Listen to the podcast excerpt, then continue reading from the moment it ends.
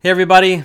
Welcome back to the What If Project podcast. My name is Glenn, and this is episode number 259 of the show. And uh, it's our first time in a while having back to back Monday episodes uh, because we've been doing bi weekly episodes for a while. Uh, my dad passed away in March, so last time we did like weekly episodes was in February.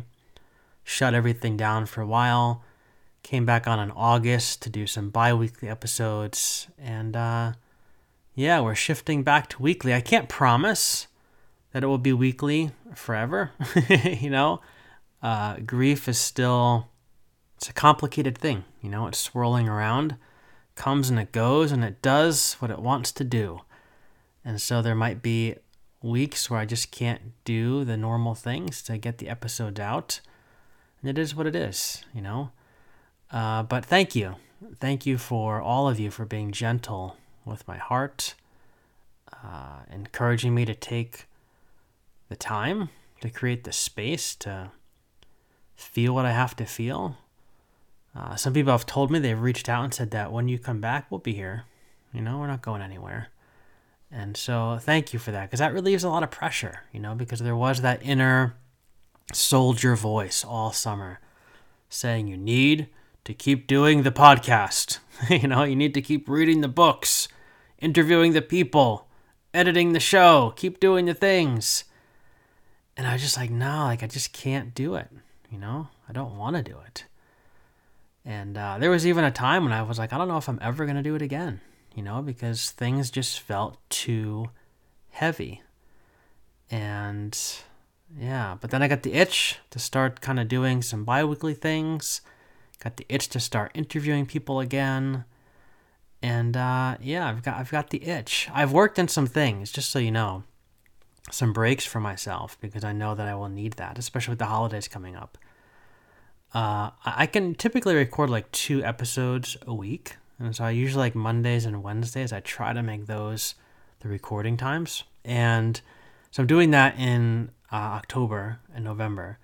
But then I'm not recording anything in December.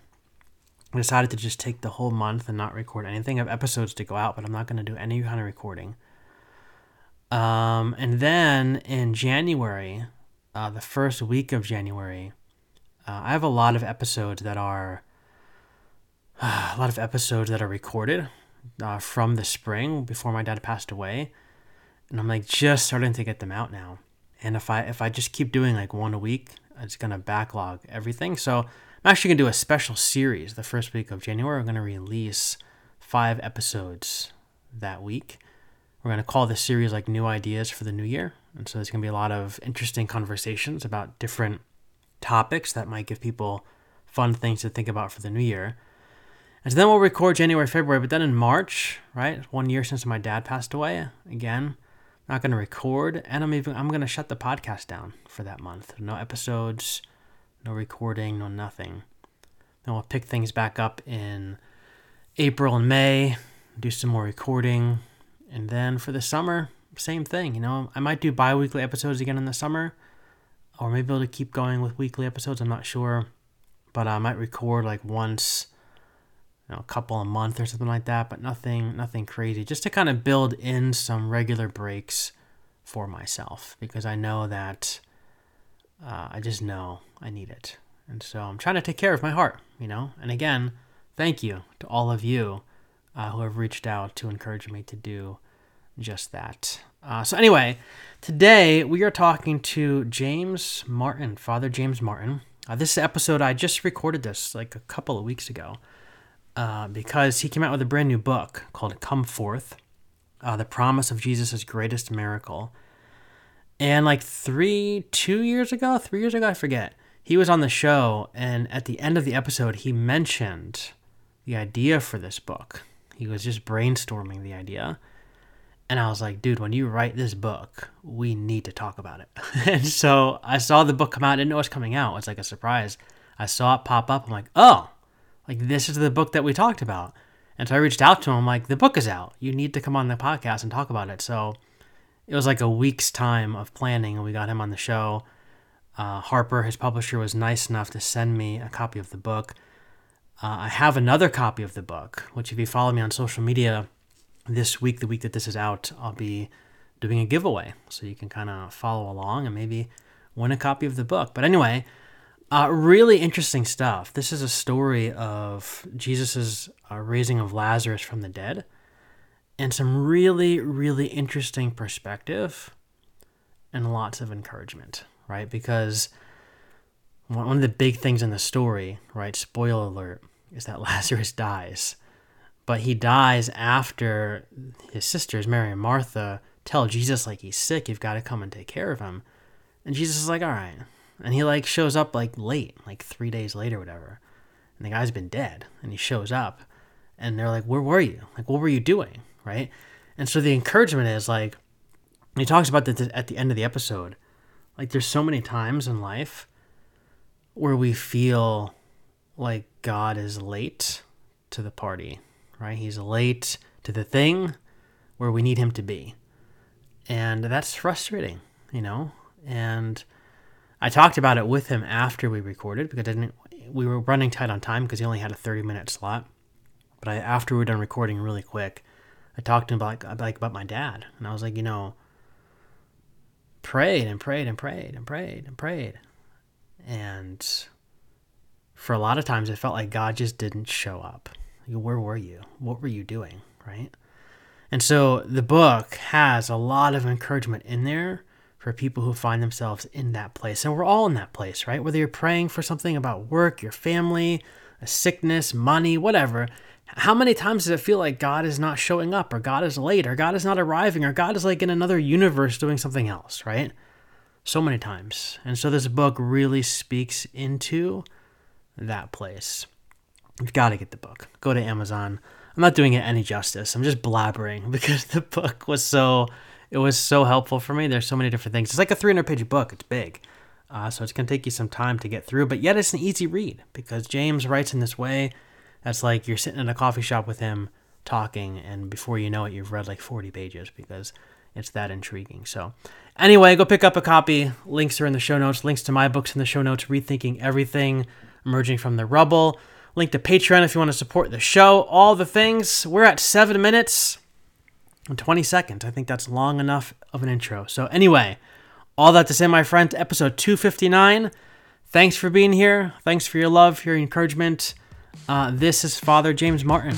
Come forth, the story of Lazarus. Enjoy.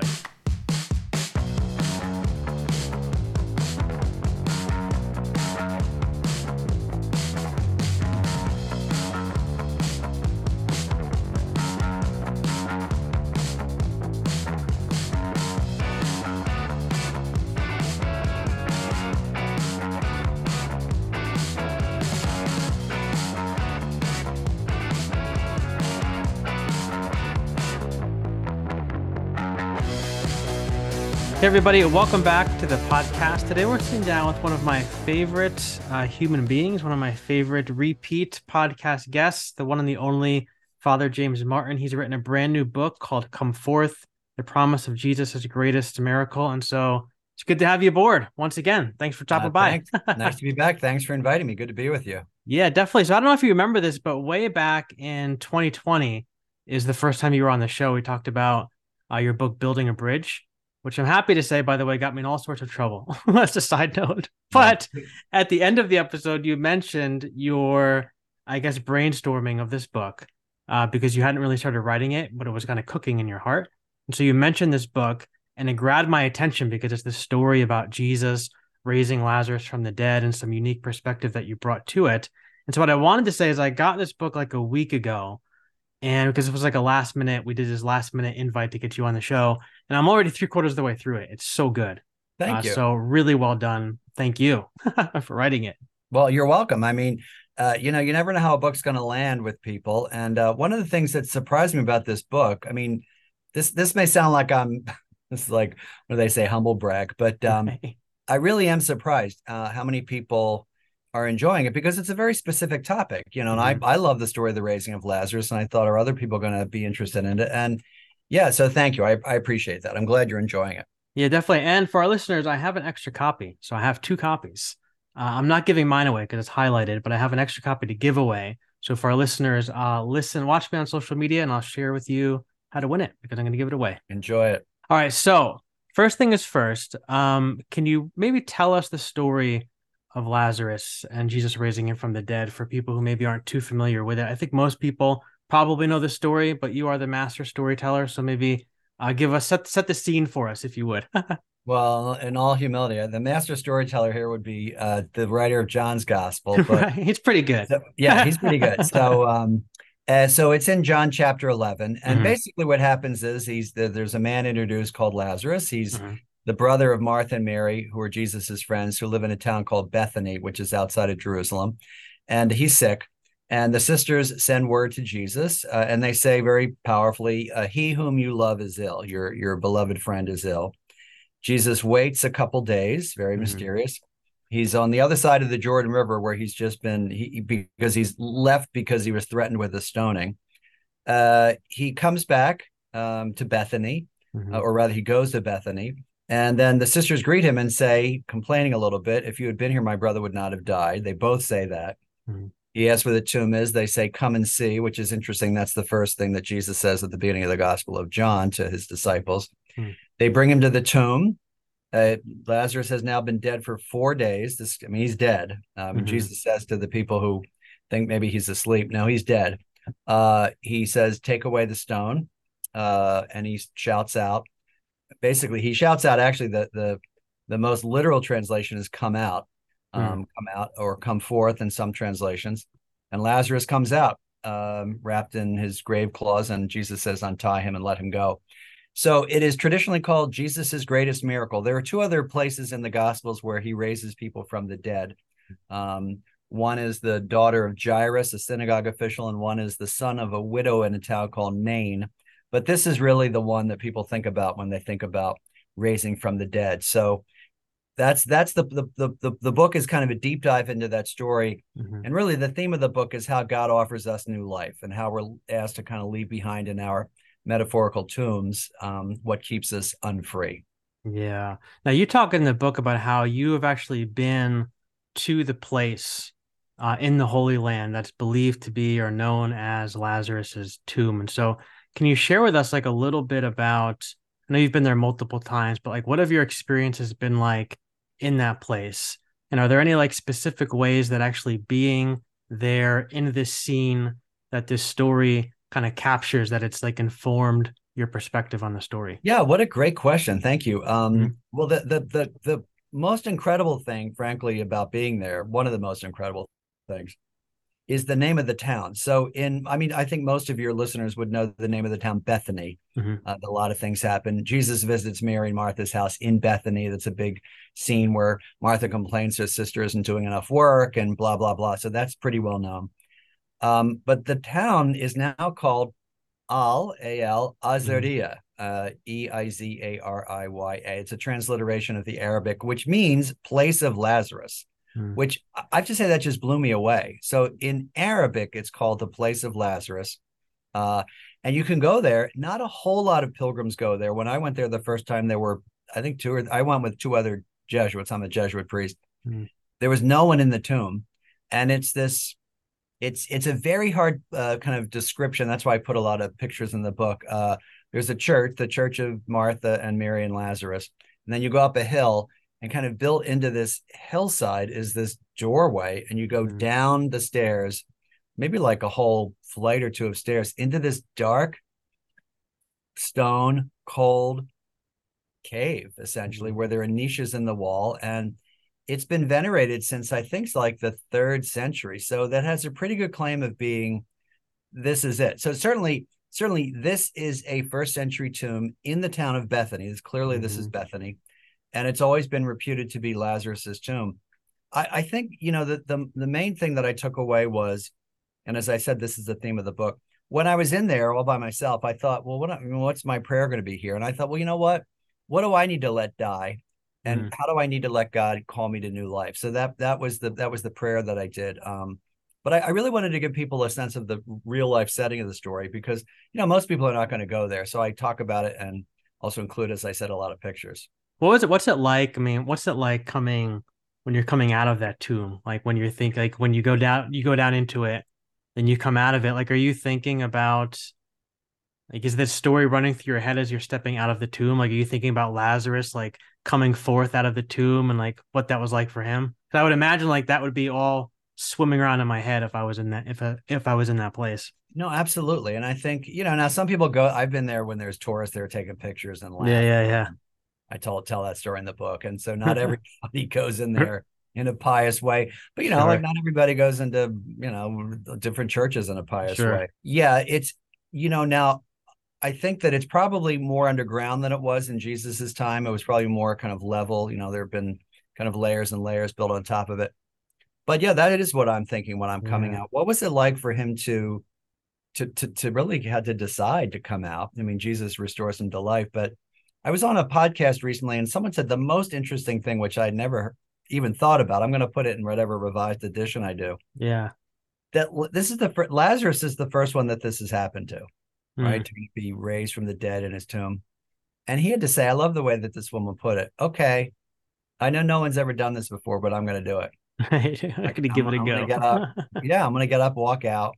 and uh, so, so part of it is really this feeling, and I'm, I'm, I'm thinking about it now. You know, what do I really want to let go of? What do I want to leave behind? And can I really hear God saying to me, you know, you can be freed of whatever it is, whatever addiction, a disappointment, an unhealthy mm-hmm. pattern, anger, you know. And and so I I do think about that when I come out. It's yeah. a it's a, it's a pretty powerful place for me. Yeah, yeah, that's really good. So is like in your estimation is and you have a whole chapter on this in the book, but is Lazarus a real was he a real person? and doesn't matter? Because for me coming from my tradition i'm i'm coming from the evangelical world where everything is super literal. And i i spent my whole life trying to build arguments for the you know the literal things of the bible. Like every story is literal everything's historical all these different things. And i feel like my brain is like an overload with all of that these days. So i'm just like in this place where i'm less interested in those kind of things. But you made a comment in the book where you said that this is actually something that's really intriguing to you and really important to you so I guess, do you think he's a real person, and why does that matter to you? Yeah, I do. I, you know, I think, look, I'm not a literalist or fundamentalist. Mm-hmm. And one of the things I always point out to people is you look at, for example, the infancy narratives, you know, mm-hmm. Bethlehem, Nazareth, they don't match up. Now, that yeah. does not mean that Jesus was not born of Mary and that Joseph was not her husband and that they were in Bethany. But the, the chronology just doesn't match up between um, Luke and Matthew. So mm-hmm. we can't take them literally. They are, they are, but they are telling a story. You know, sure. they may get some facts wrong, they may embellish other facts. In the case of Lazarus and and a lot of these the gospel stories, I think it does matter to me if it happened or not. You mm. know, so so there are some edits that are going on. Okay, so there was not a reporter at the tomb. So did Martha the Jesus that, cam? yeah, Jesus cam. Did Martha say that exact quote? Okay, mm. maybe not. Maybe it was a little different. But did Jesus go to Bethany was Lazarus sick? Were his sisters Mary and Martha? Did Lazarus come out of the tomb? Yes, I believe that. Um, mm-hmm. Um, and I believe it not in a kind of vague sense, like, oh, the community believes it, but I believe it. Mm-hmm. What, and, and I look in the book about, uh, uh, in the beginning of the book, about the question of, you know, how do we know that? One of the ways that, that scholars believe that, one of the re- reasons why scholars believe that this is true is that Lazarus has a name. Mm. And so he's not just a man or a woman with a hemorrhage and scholars believe that when the names are retained, it means that the early Christian community knew these people. Mm-hmm. And look, Mary and Martha appear in Luke's gospel too, and they're pretty much the same. Martha is the kind of active one, Mary's the contemplative one in Luke. In John, Martha's the active one too. She runs out to greet him. So look, I think it's it's pretty clear to me that the, these are real characters whose whose personalities also shine through in the gospel stories. So there's lots of different uh, uh, things I go over that sort of tells us why we believe Lazarus is real. And yeah. I certainly do. So, so like I said, I, I think, you know, word for word, mm-hmm. did Jesus say these things? Did Mark? Maybe there's some embellishing going on because, you know, remember, this is a couple decades after it's an oral tradition. They would have embellished it a little bit. John mm-hmm. stressing some things, not others. Did it actually happen? Yes. Yeah, I believe it happened. Yeah. One of the highlight, one of the, I think the high points of the book for me, and this is what you had mentioned when you're on the podcast back in 2020 was about some of the scholarship out there, some of the ideas that Lazarus is the beloved disciple who's un, his name is kind of unmentioned throughout the book of John, but he makes these random appearances. And I was always taught in seminary, like, well, that's probably John, or maybe it's John Mark or somebody else, whatever. But it's one of those people. But in the book, you talk about this scholarship about why it could be Lazarus. And so I'm wondering if you could share a little, you don't want to give away all the pearls of wisdom from the book, but if you could kind of tease us a little bit and talk about some of the ideas out there as to why the beloved disciple might be Lazarus and how that kind of changes the story for us if it is. Yeah, it kind of blew me away. I mean, I, I, as I say in the book, I was out with a friend who's a New Testament scholar, and I was talking about, you know, as one would with a New Testament scholar. why not? why not, uh, Lazarus? And he said, I think he literally said, by the way, he said, well, I'm sure you know about the scholarship around Lazarus being the beloved disciple. And I said, What? Say what? and he, being a good scholar, just kind of laid it out. Boom, boom, boom, boom, boom. Mm-hmm. Here. It just blew me away. Now I had been researching this book for a year or two by that point, and I just dove right, right into it. And basically, so for people who may not be familiar, as you were saying, the beloved disciple is in John's gospel is the source of many of the stories. And John, the writer of John's gospel, says, you know, we know this is to be true, mm-hmm. etc and it's a kind of mysterious figure. People have debated who it is. Is it John the evangelist who's writing the gospel? Well, most people say at this point, like, well, it, it isn't because they're almost seen as like two different characters. The person writing is talking about the beloved disciple, right? Yeah. Excuse me. Um, some people think it's the apostle Thomas. Some people mm-hmm. say it's Mary Magdalene. Some people say, I think a, probably the most common thing is it's it's in every person, right? Mm-hmm. So the beloved disciple is all of us. So the beloved disciple uh, re- reclines on Jesus's uh, chest when at the Last Supper. The beloved disciple is at the tomb. The beloved disciple takes Mary into his house. So it's we're all the beloved disciple. Mm-hmm. But a lot of scholarship now says that it's probably, I would say, Lazarus. And how do we know that? Well, first of all, one of the really interesting things that kind of blew my mind. Lazarus's story is in John 11, John chapter 11. Mm-hmm. The beloved disciple doesn't appear until after that. Hmm. So it's as if this is his introduction. And Lazarus is called He Whom You Love, the beloved one, Hon Philes. Okay. So it is very strange that if the beloved disciple was anyone else, where is he in the first part of John? Then there are all these kind of internal uh, proofs. Um, one of the most powerful ones, frankly, and the one that really said, "Oh, okay, now I, now I kind of see this." In John 21, there's a lot of Bible nerds out there. They'll know that um, John 21 is when the risen Christ appears to the disciples um, at, at, the Sea of Galilee. Um, he is on the shore. They're they're fishing, and Peter and the beloved disciple, this is what he's called through the whole thing, sees Jesus and says, "It is the Lord." They jump into the water. They go there without belaboring it. Jesus has this famous dialogue with Peter: "Do you love me? Do you love me? Do you love me?" Okay, at the end of that, Peter says the strangest thing. Peter says, pointing to the beloved disciple, what about him? Let's just talk about a non sequitur. Right. I often I often use this in spiritual circles to say to people, you know, when when you're in some sort of communion with God, you know, like like pay attention. I mean, like stop thinking about somebody else. Right. And so the response is Jesus says, I'm paraphrasing, um, you know, what is it to you if this person, you know, stays around? And the line in John's gospel is the rumor therefore arose that this person would never die. Hmm. Now, mm. that makes very little sense about some Galilean fisherman. Um, it makes a lot of sense about someone who's been raised from the dead. Mm. All right, so that's one of many proofs that I go go into.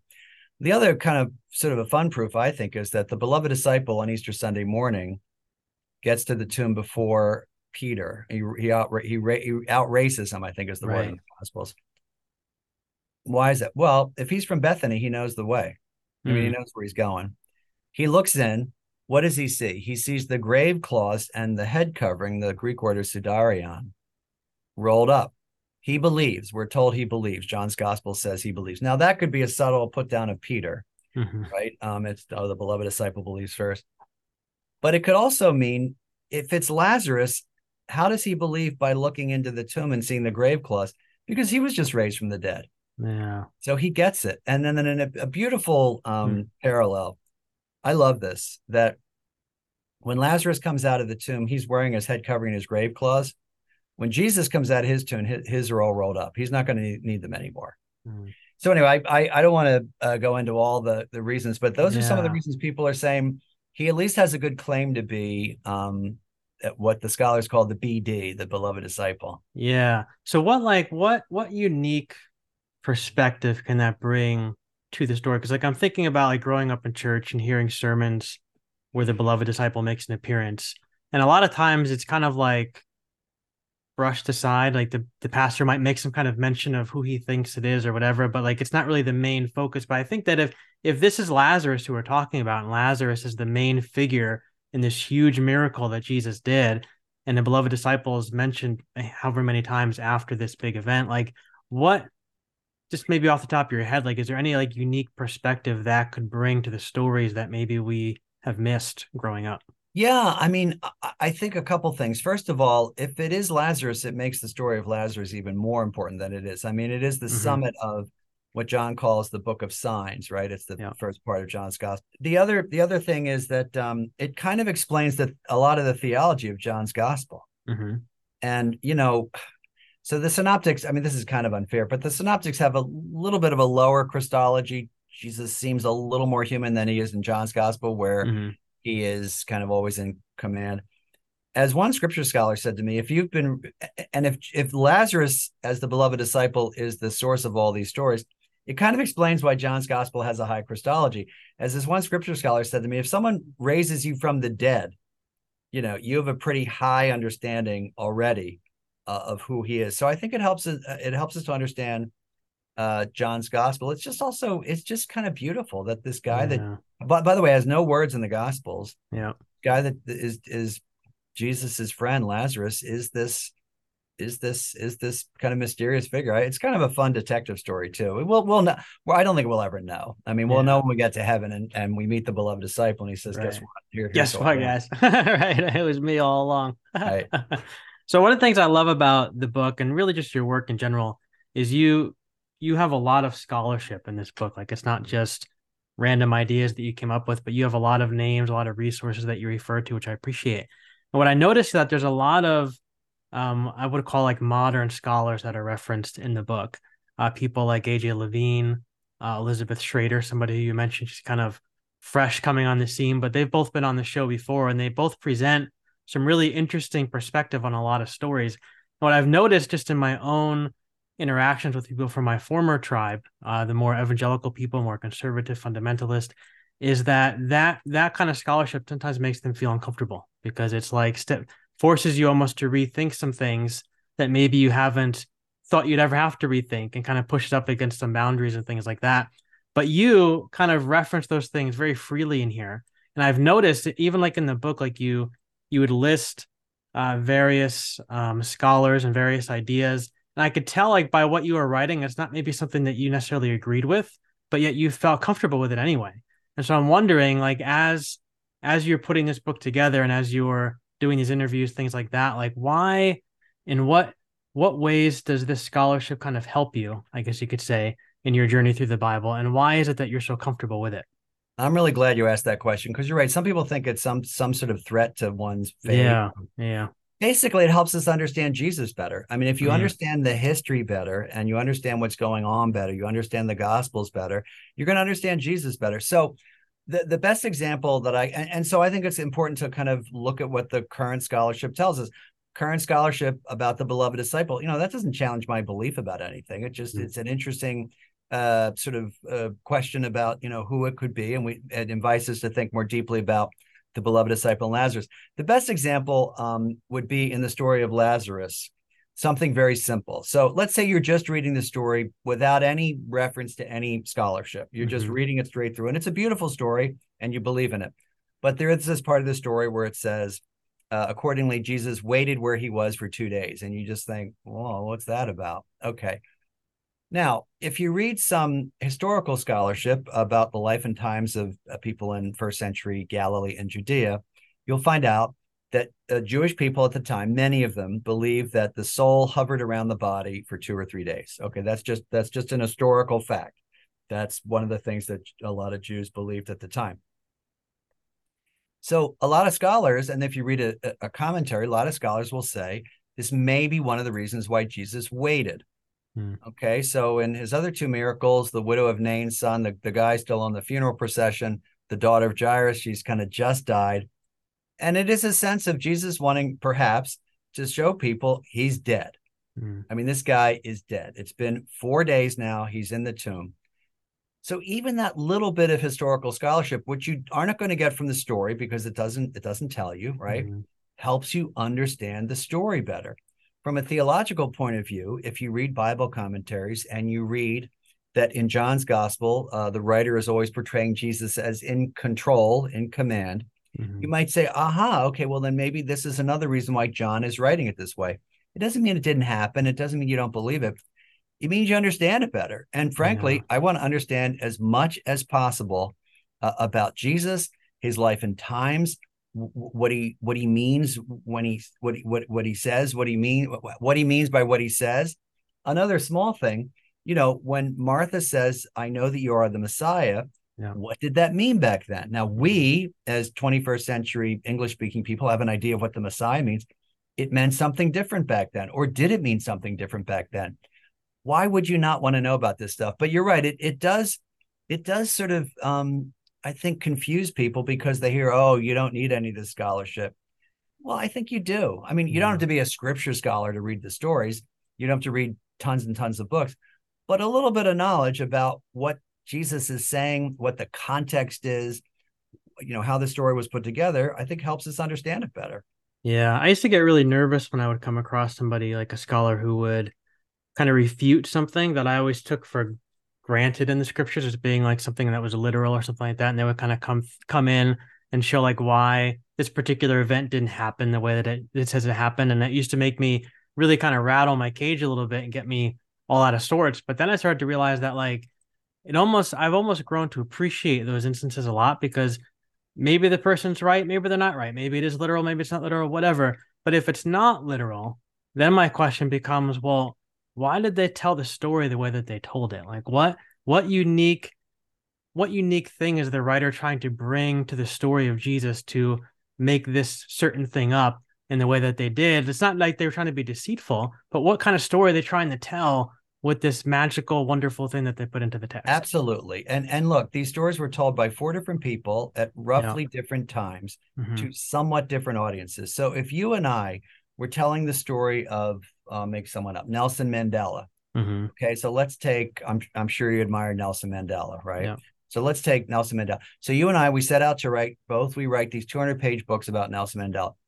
All right, we're going to write probably completely different books. Yeah. Now we'll have the same general. He was this. He was in prison. He was free. He was president. He said these things. He inspired these people. But you and I are going to focus on different things. We're going to Yeah. focus on different things. You're going to focus on one thing. I might focus on another thing. Yours might be more inspirational. You Mhm. might have almost nothing about his childhood because it's all about his work in Mhm. XYZ. I might have a lot about his childhood. You might have a lot of quotes. I also may get some things wrong. Now remember also this is this is an oral culture we're dealing with. And so when you think about that in terms of the gospel writers, it's not surprising that they they that that they diverge a little bit um, in some places. Yeah. It's not surprising they don't cover some things. You know, in Mark's gospel and John's gospel, there's no infancy narrative. You know, Mhm. doesn't mean it didn't happen. Doesn't mean Yeah. Jesus wasn't born. Lazarus doesn't appear in the synoptics, which I I talk about. It's just different ways of telling the story. So, and and years later, people will say, okay, you know, why did this guy tell the story? Would say, why did this guy tell the story that way? It helps us understand and, and get back to the the basis. So that that's Yeah. never really bothered me as much. I find it fascinating, frankly. Yeah, I had uh, AJ Levine came on a few months ago to talk about her book on the miracles of Jesus. I think she might have wrote about this miracle in there. I don't, I don't remember, but she talked about that very thing about the Gospels, and she said, you know, the Gospel writers weren't writing the Gospels to you. you know, she said they were writing them to specific communities of people going through specific things who were following Jesus, and she was trying. They were trying to show these people how they could follow Jesus even better, and so, so they crafted the story with that in mind, not to be deceitful, not to differ. They told the story the way they told it because that's the way they wanted to tell it, and that's it. Yeah, my my scripture professor, my New Testament professor, Dan Harrington, who I reference in the book a lot, used to say they're not biographies. Right. are faith documents. And you know, this is the reason why at the end of Gospel of Mark, I mean, there's hardly anything about the resurrection. You know, there's yeah. the shorter and the longer.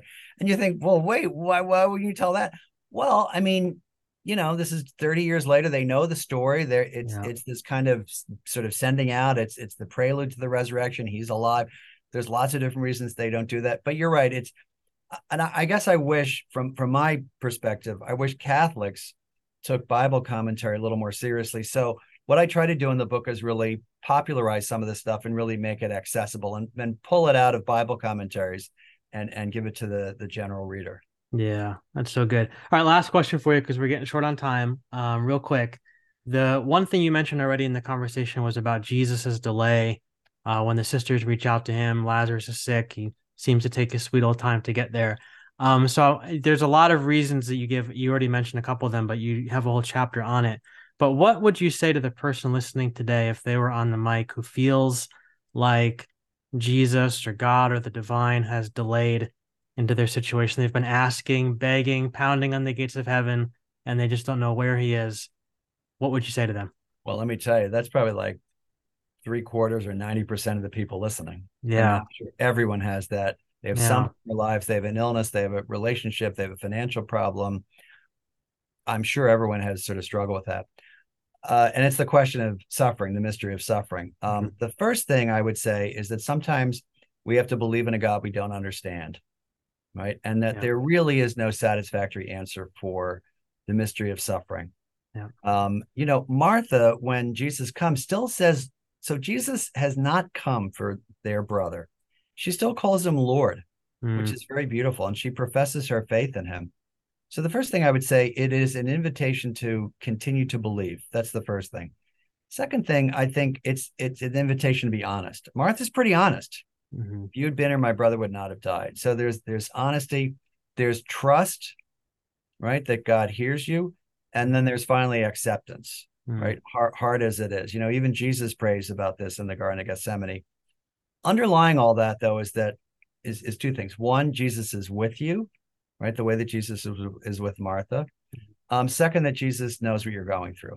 Mm. I mean, he he himself prayed in the Garden of Gethsemane, you know, let this cup pass by me but it's a very difficult question and i think i, I re, re, respond very strongly to some like easy answers like oh god's god's testing you well that, that may be true but that's not helpful for people who are going through difficult situations or god has something better in mind god's giving you something better and let's like take the worst situation let's say you have a child who's sick you don't tell a parent whose child is sick oh god's giving you something better right yeah yeah. I think the invitation is to is to continue to be in relationship, to continue to pray, to continue to be honest, yeah. to trust, uh, and as as far as possible to accept. But that's why I think this story is so powerful. They Martha is very honest, and also that suffering is not the last word.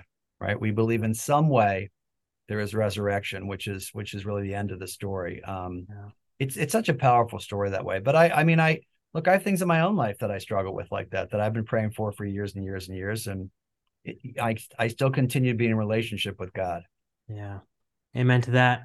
Well, my friend, it is 1.30 and you have places to go. Uh, thank you so much for taking the time to join us. Thank you for this book, your work. Uh, you're the best. My pleasure. Thanks so much. God bless you. And it's really a great joy to be with you. Absolutely. Thank you.